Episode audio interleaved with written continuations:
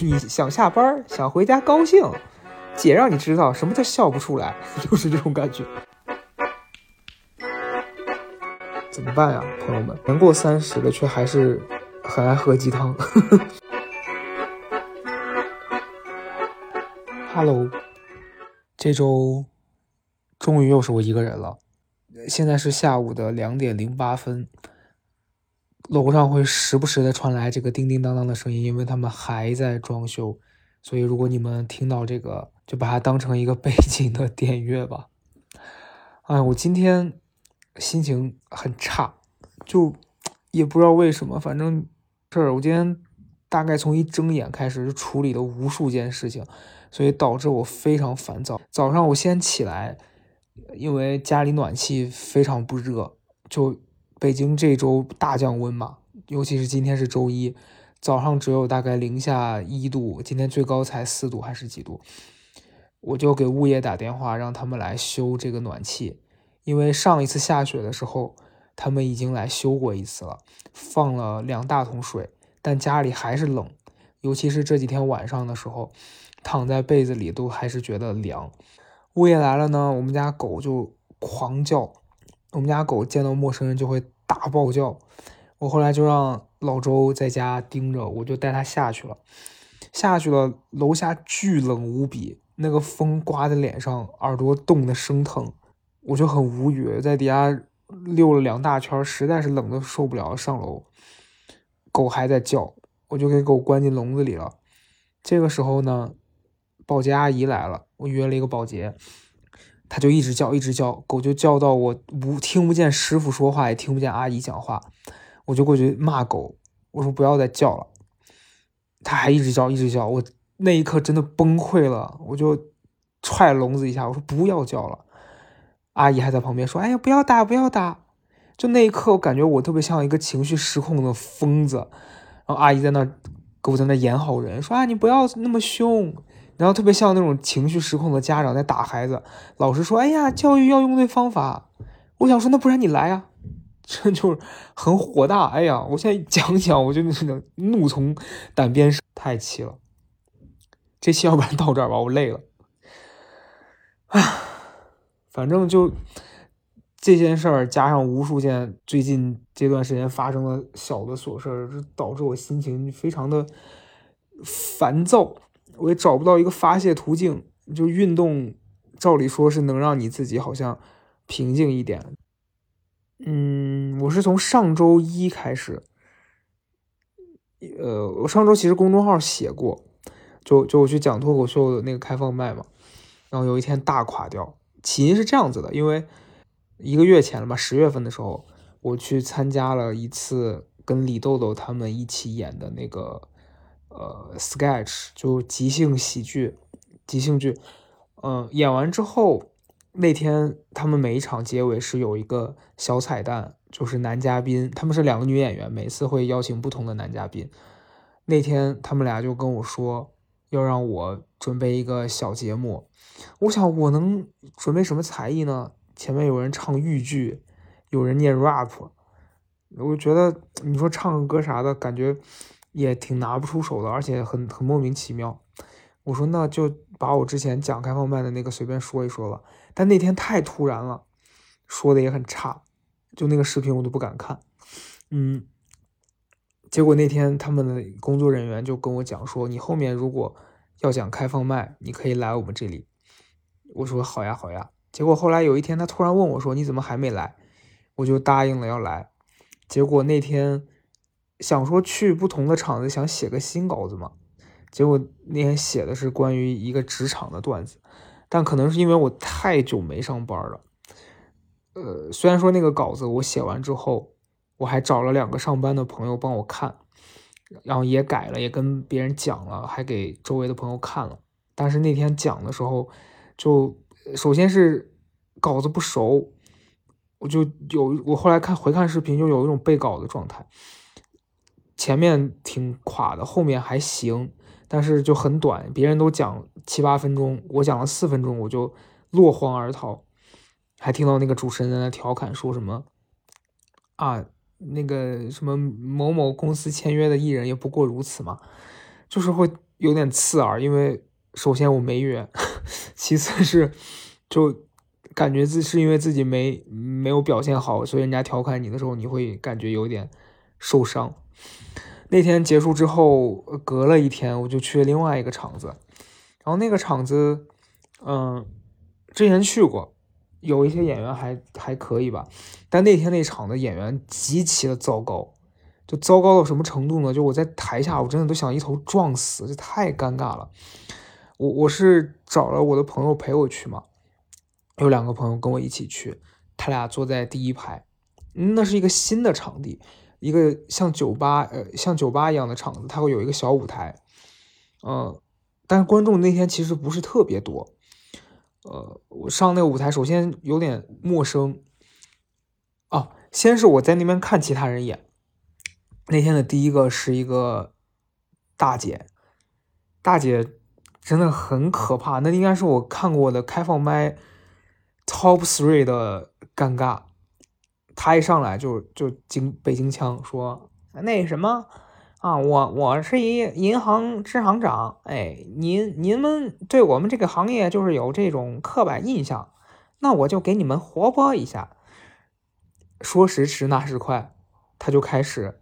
在台上跳起了女团舞，我我大震惊，我大不懂，我就是一个大为震撼。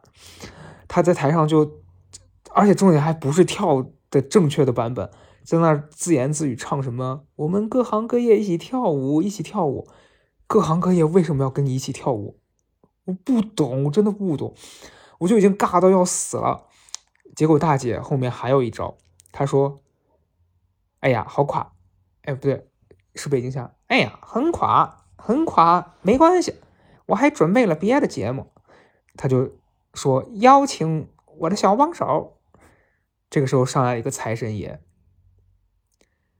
不是真实的神明啊，是一个传承财神爷的一个一个人。那个人戴了头套之后，连路都看不清，都跌跌撞撞的走上了舞台。后面还有一个这个大姐的同事。估计也是碍于他的淫威，毕竟他是支行长，就强迫下班来还得看他搞这个的同事。我就感觉大姐的心情应该是周五嘛，我不我我不快乐，你们都别想快乐。你想下班，想回家高兴，姐让你知道什么叫笑不出来，就是这种感觉。把那个男的带上台，跟男说：“你给大家表演个女团舞，你给大家跳个舞。”然后那个那个小那个男的就很尴尬，说我我我跳不了舞，就这一出，你知道我形容你们听，你应该就是觉得很离谱吧？现场比这个要离谱大概十倍吧，至少十倍。我整个人在台下就大不懂，满头问号，问号都已经从那个地方飘到了大概公主坟吧，真的，我 I don't understand。反正就这场尴尬下去了之后，场子就变得异常诡异。后面上来的那些男演员也很可怕，就在开一些那种黄腔，讲一些下三路的段子，全场就没有人笑。我大概那天是排在中间，我前面是一个男的，那男男那大哥长得就很就特很有特点吧，只能说他就调侃自己，然后大家就笑了，因为他真的是长得就是很特别，他拿这个开玩笑哈，你们不要误会我，呃，反正。然后我上去之后，我就觉得那天我自己状态也也被搞得很很乱，我自己状态也很不好。那天我讲几乎真的全程大家没笑几下，我讲了一半，我真的想从台上冲下去跑出去了，太尴尬了，太尴尬了。那天结束之后，我就想说算了，以后别做这个事儿了吧，就是在自取其辱，自讨没趣，自寻烦恼，自自嗨锅。哎，我在说什么呀？那天结束之后，那天大概是周五，我就有一个多礼拜没有再去任何的场地。后来鼓起勇气又去讲了一次，那天就进到那个场子里面，我再一次崩溃了。来的那些演员吧，就堪比是头一周大姐这场的升级版。就我一进去，一个男的，大概二十几岁，说自己是个大学生。又开一些那种下三路的玩笑，哎，为什么这些人这么喜欢开这种黄色玩笑？是觉得自己很好笑，是不是？我真的不懂哎。然后他就上台先说：“大家好，我是一个大学生，你们应该看不出来吧？他就停了，在等大家笑。关键是不好笑呀，哥哥，你在干什么呀，哥哥？反正我就很尴尬。我那天在在那儿，因为是我自己去的，我就一直给我的朋友发微信，我在问他，我说你觉得我现在应不应该跑？我觉得我应该逃跑，我应该进行一个逃跑的这个感觉，我真的受不了了，太难受。他之后，反正那天那天啊，那天场子很微妙，是因为那天观众比较少，大概有八到十个人最多，几乎百分之九十都是女生，只有一两个男观众，而且是那种呃酒酒吧大哥那种的男观众。所以这些男的开的那些黄色玩笑，首先大哥们也不会笑，因为并不好笑。那那些女生听了肯定是觉得很刺耳，连我在台下我都觉得晦气，就是脏，就单纯的脏，并不好笑。你想，我觉得那些女生听了应该更觉得无语吧？我当时真的想走了，就有有一个男的，我印象贼深刻，上次讲的那个段子呀，就是纯脏，然后自己还自己特别陶醉，说自己要去，哎呀，我不想讲这个太脏了。反正就他自以为自己很幽默，然后那天，呃，我还是在中后段中间吧。本来那个工作人员过来问我说：“你要不要上？”我就想说不要了吧，太尴尬。嗯，但是我想说来都来了，打车花了三三四十呢。我我前面那天又是那个长相其貌不扬的大哥，大哥那天呃讲的是旧段子，但中间突然融合了一段新表演。大哥说。你们看过脱口秀大会吧？你们都知道杨波吧？就那个大会里面比较讲话有点丧丧的那个男的，大哥说：“我来给大家贡献一段杨波式的表演。”我本来以为会很垮，结果大哥模仿的非常像，就真的语气节奏一模一样。那是那天的一个高潮，底下底下观众就都笑了。然后他接我嘛，我就怕场子垮掉，可能也是带着一丝。就是报复的心态吧。我上去我就说：“我说大家好，就前面这个大哥模仿了杨波，给我压力很大。那我也只能模仿另外一个人了。我就说，男的都是垃圾。反正说完之后，那天气氛有好一点。就是我发现还是这个小的经验的分享是，你如果想要去讲这个开放麦什么的，上去了先不要着急着开始背稿子。”还是要跟现场的人有一些互动。就那天那个有结束了之后，有一个观众给我发私信，对我进行了一些夸赞，但是还跟我提了一些意见，说就是不要把观众当成白菜，就你你你要把他们当成活生生的人，跟他们有交流互动，这样你才会得到反馈。我觉得是。后来那天我就觉得我可能前面几次失败是因为我上去太着急。把自己想准备的东西说出来了，其实你就进行一个正常聊天的感觉，大家就可能会被你沟通的那个状态带入，然后你再讲你的稿子，可能就会好一点。嗯，反正那一天虽然没有说特别特别好的反馈，但是起码我觉得我找回了自己的那个状态，就还是挺开心的。之后两天在家就是收拾屋子呀，看书啊。最近看了，我最近在读三毛，在网上看见他有一本书信集，叫《我的灵魂骑在纸背上》，我就买回来看。嗯，反正读到里面字里行间，会觉得有一种上高中的时候看他那个撒哈拉的故事的感觉。就我觉得读他的书，某些时刻突然觉得，你好像。在他描述的那些场景里面，包括那本书，它其实是一个单纯的书信集嘛。前半部分是，呃，他写给父母、姐姐的信，后面有一些他给朋友的。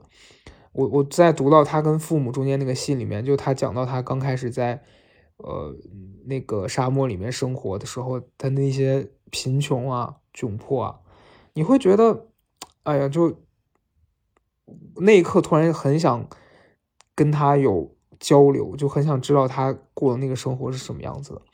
后来读完那本书之后，我就在网上那两天刚好双十一有活动，我把他的所有的书买了，一共十一本，才花了大概不到两百块钱，我觉得还是很划算。因为其实我好像只看过他《撒哈拉的故事》，我那天突然心血来潮，我决定把他的书都买回来看一看。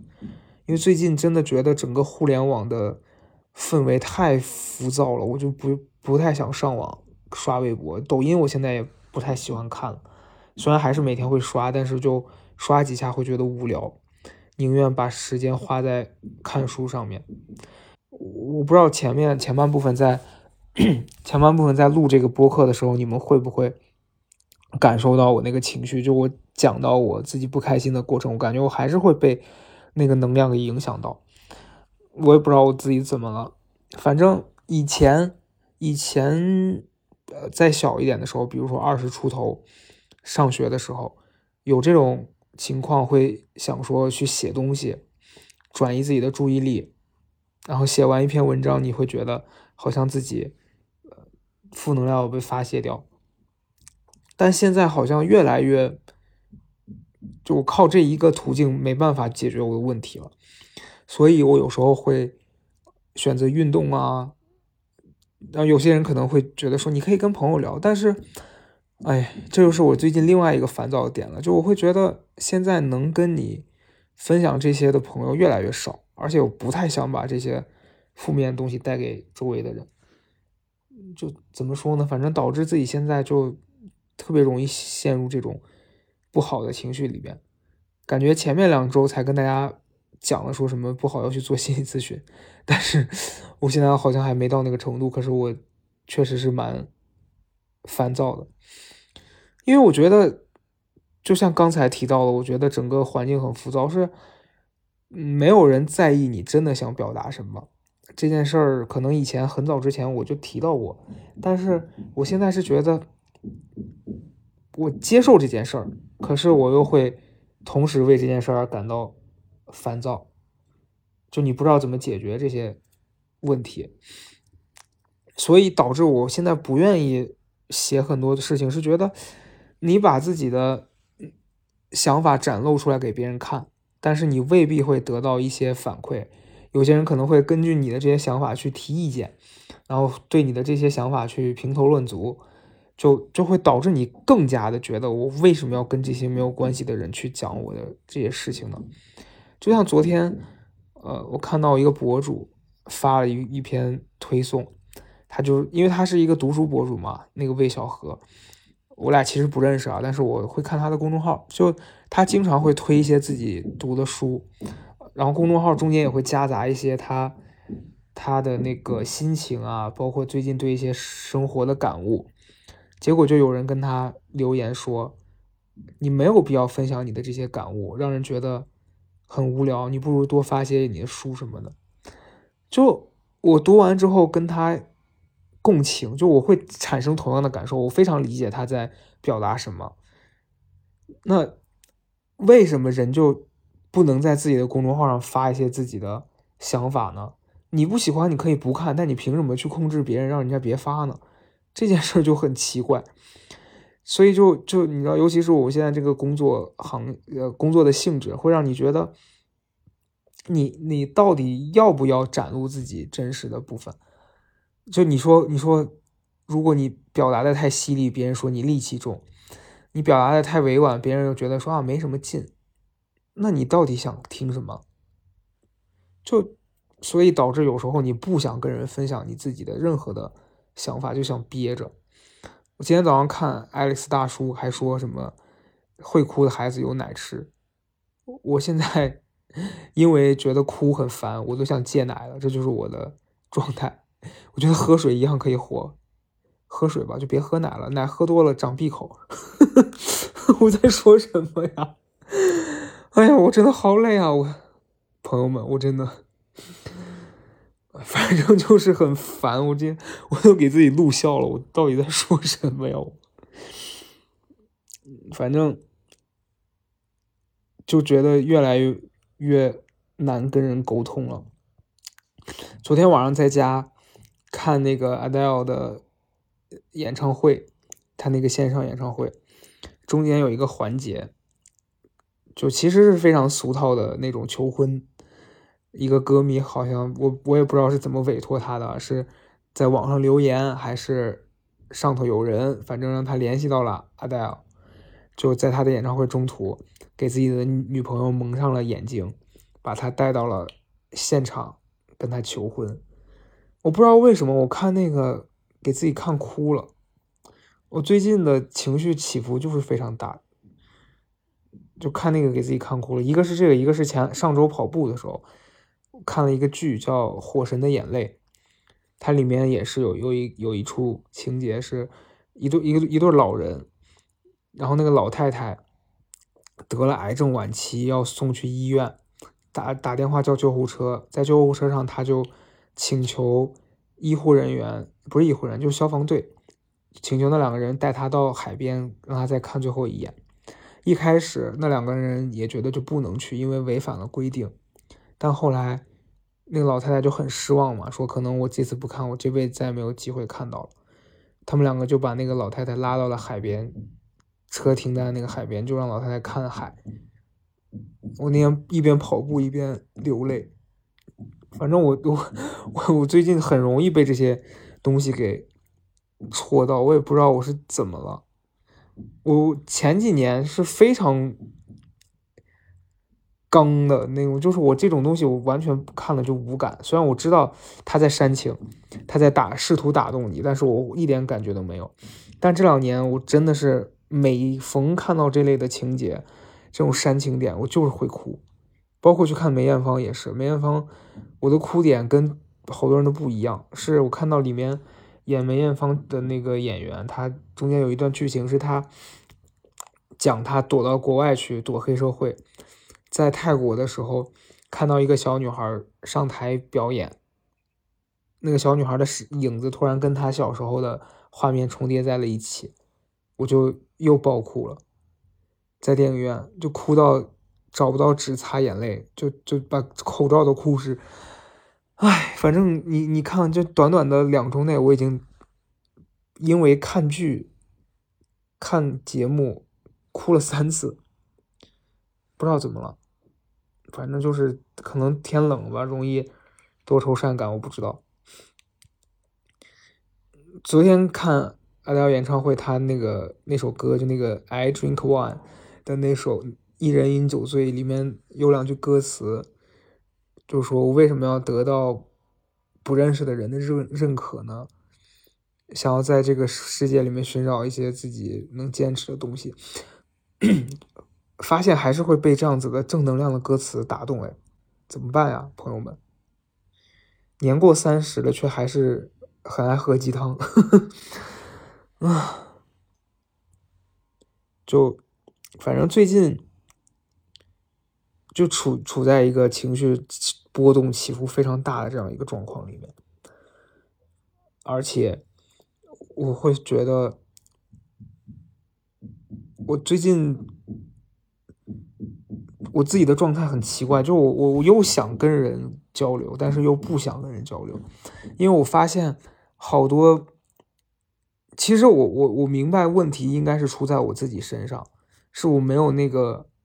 耐心去跟别人连接，就这个感觉特别像，比如说你打开音箱的蓝牙，想要连接你的手机，它在连接之前，它总得配对一下，得寻找一下，才可以连接上。但我现在处在那个在连接的过程中，我发现很麻烦、很复杂，我就想说别连了，去死吧，别连了，就这种感觉。所以，唉，可能是我我自己情绪出现了一些问题吧。类似这种的，啊，再再一个就是我想跟大家分享的，就是不要借钱。为什么要说这个呢？是前两天私信收到了一个网友的投稿，他说他的他，我找一下他说什么哈，让我来看看。他说，他说。他说：“我能投稿吗？做一期欠钱不还还理直气壮的播客，确实是做不了一期啊，因为目前没有那么多人。但如果假如说听到这个话题有兴趣想投稿的，你们可以分享。那么下次可以做一个这种讨债合集试试看。”他就说：“我要气死了，还 PUA 我说你就差这些钱呀，你着急用钱干嘛呀？明明就是我的钱，我催他还钱，他朋友圈还屏蔽了我，还跟我说真没想到把你把钱看得这么重。哎，可是我不把钱看得重，我把谁看得这么这么重？你吗？你是块墓碑吗？真的，我真的是，真的，这种人就是气人。所以我说大家不要乱借钱。是，首先我觉得是我向别人借这件事儿，在我身上就发生的可能性很少。因为首先，我除非像前几年我特别特别缺钱，我也是会优先跟我的家人开口，我不会跟朋友借钱。我几乎在我上了高中之后，我就没有问朋友借过钱。只有初中时候问同学借过三五块钱这样的，之后就再不借钱了。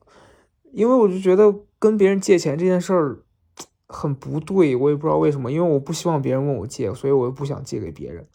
而且借了钱之后，你们的关系就会变得岌岌可危。我觉得大部分愿意问别人借钱的人，好多都不是那种走投无路，他就是觉得。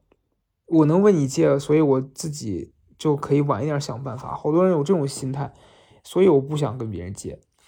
嗯，再一个就是，呃，别人问我借，反正我的朋友基本上很少有遇到那种会上来跟我借钱的。之前前几年有那种几百年都不联系，上来跟我说能借我二十万吗？我就直接说有病吗？谁有那么多钱借你啊？太奇怪了。所以就是不要借钱，我觉得。我我也想声明，就是我这个人也不太会轻易借钱给别人。首先是没有，其次是有我也不会借的，就反正就不借。如果因为不借钱你就跟我关系不好了，那本来也不是什么好的朋友啊，对吧？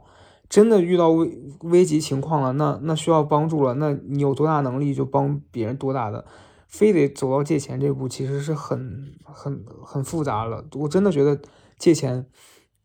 是加速你们关系恶化的一条途径，所以，然后这个朋友就说他这个朋友借了他八千，说三到五天还，说两个卡倒一下，然后就没消息了。结果他不问那个人就不还，他现在一问那个人就不耐烦，这不就是花钱买了个爷吗？所以我希望大家离这样的人远一点。反正是我的话，可能我就会想办法把他。钱要回来，就要回来之后，这个人就拉黑，不要再有任何的联系了。是的，这周差不多就这样。我我觉得这周我也没有什么温暖的情绪要送给大家，这是就是我最近的一个状态的分享。如果你们有什么想要交流的，可以在评论区里面跟我讨论。谢谢大家，我要去自我恢复了。后面如果要再做一期，我觉得可以跟大家分享一下我最近看的这些书。祝大家开心。